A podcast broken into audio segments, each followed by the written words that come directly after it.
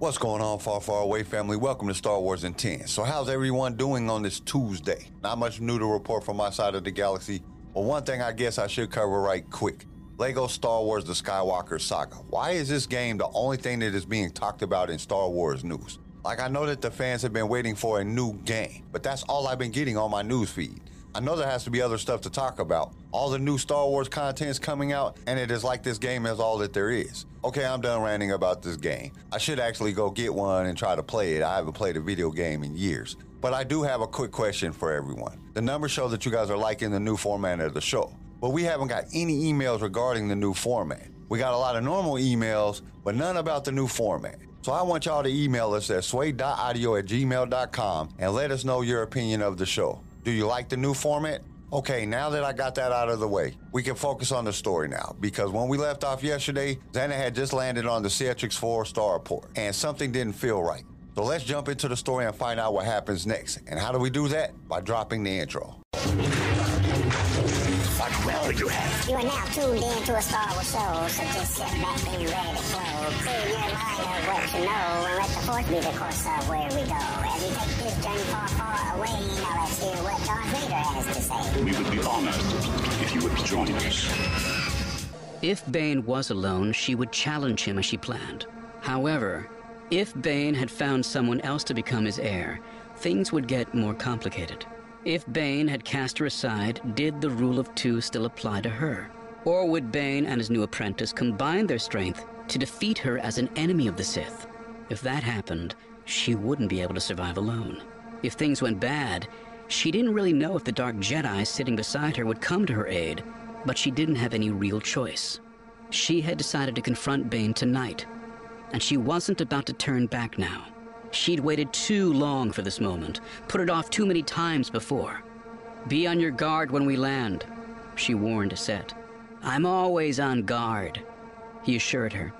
Zannah's apprehension continued to mount as she approached the estate, but as she drew nearer, she realized she couldn't sense her master's presence.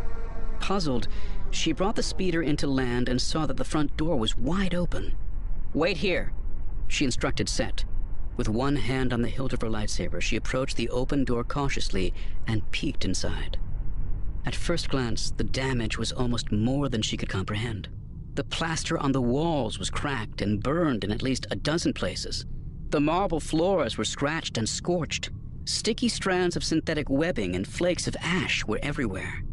Every piece of furniture she could see was either smashed or overturned. Carefully, she made her way upstairs still wary despite not sensing anyone else in the building. A quick inspection of the various rooms assured her that there was no immediate danger, and she sheathed her lightsaber.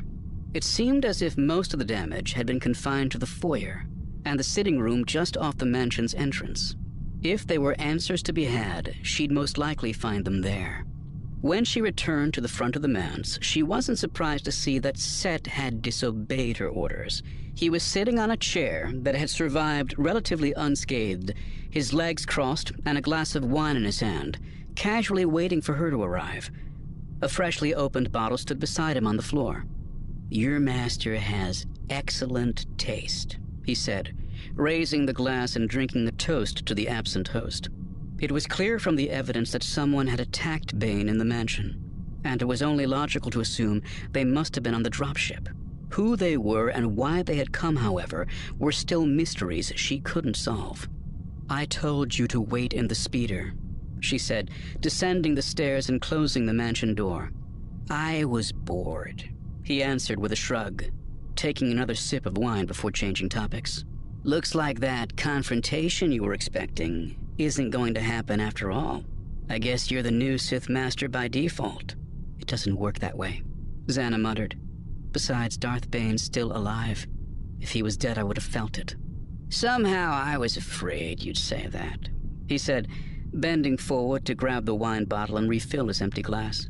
Any idea who might have done this? None of our enemies even knows the Sith still exist. Zannah reminded him.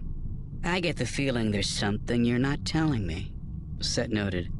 A second later, he added, Master. Bane just arrived back on Ciutric tonight. She saw no reason not to tell him what she had learned.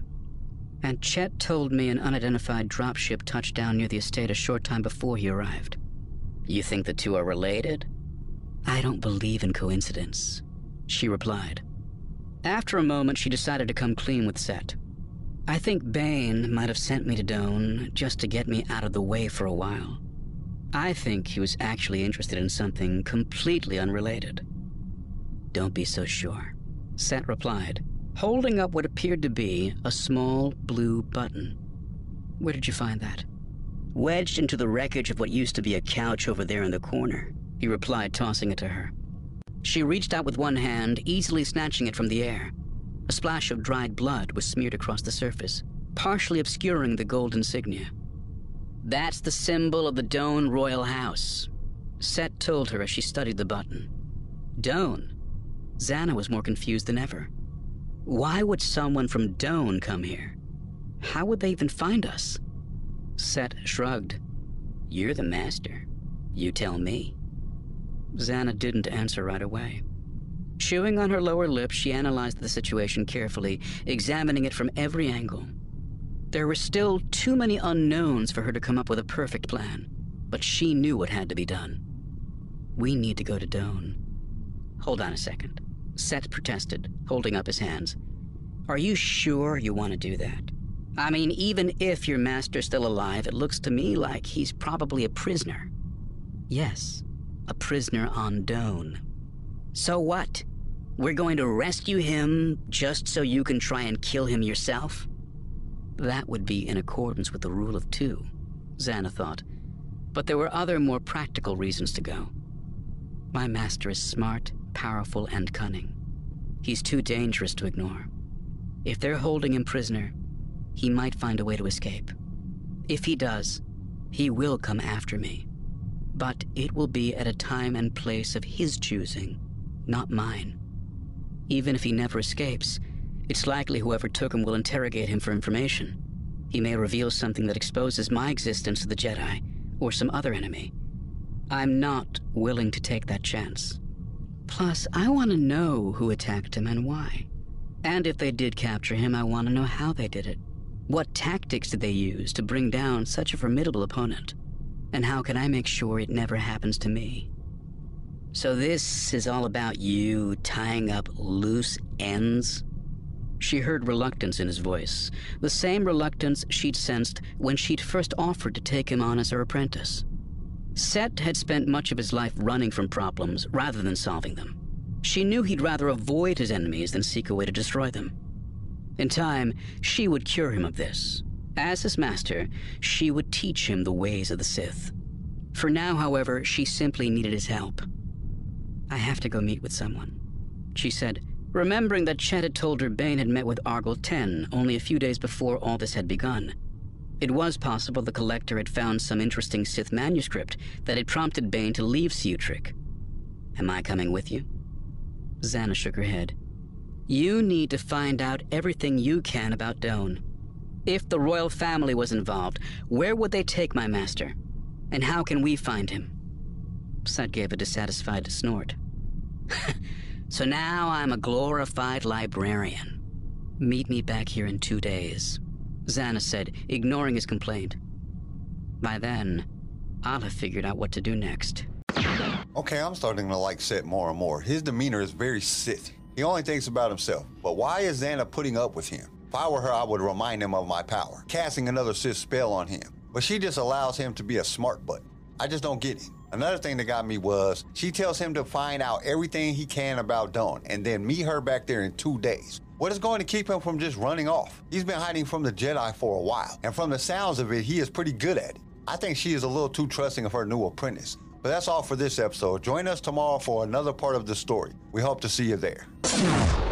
Thank you for listening to Star Wars in 10. Tune in next time for more Star Wars adventures. If you would like to listen to other episodes of the show, you can follow us on all major podcast directories. If you enjoyed the show, we would really appreciate a five star review. Once again, thank you for listening, and may the Force be with you.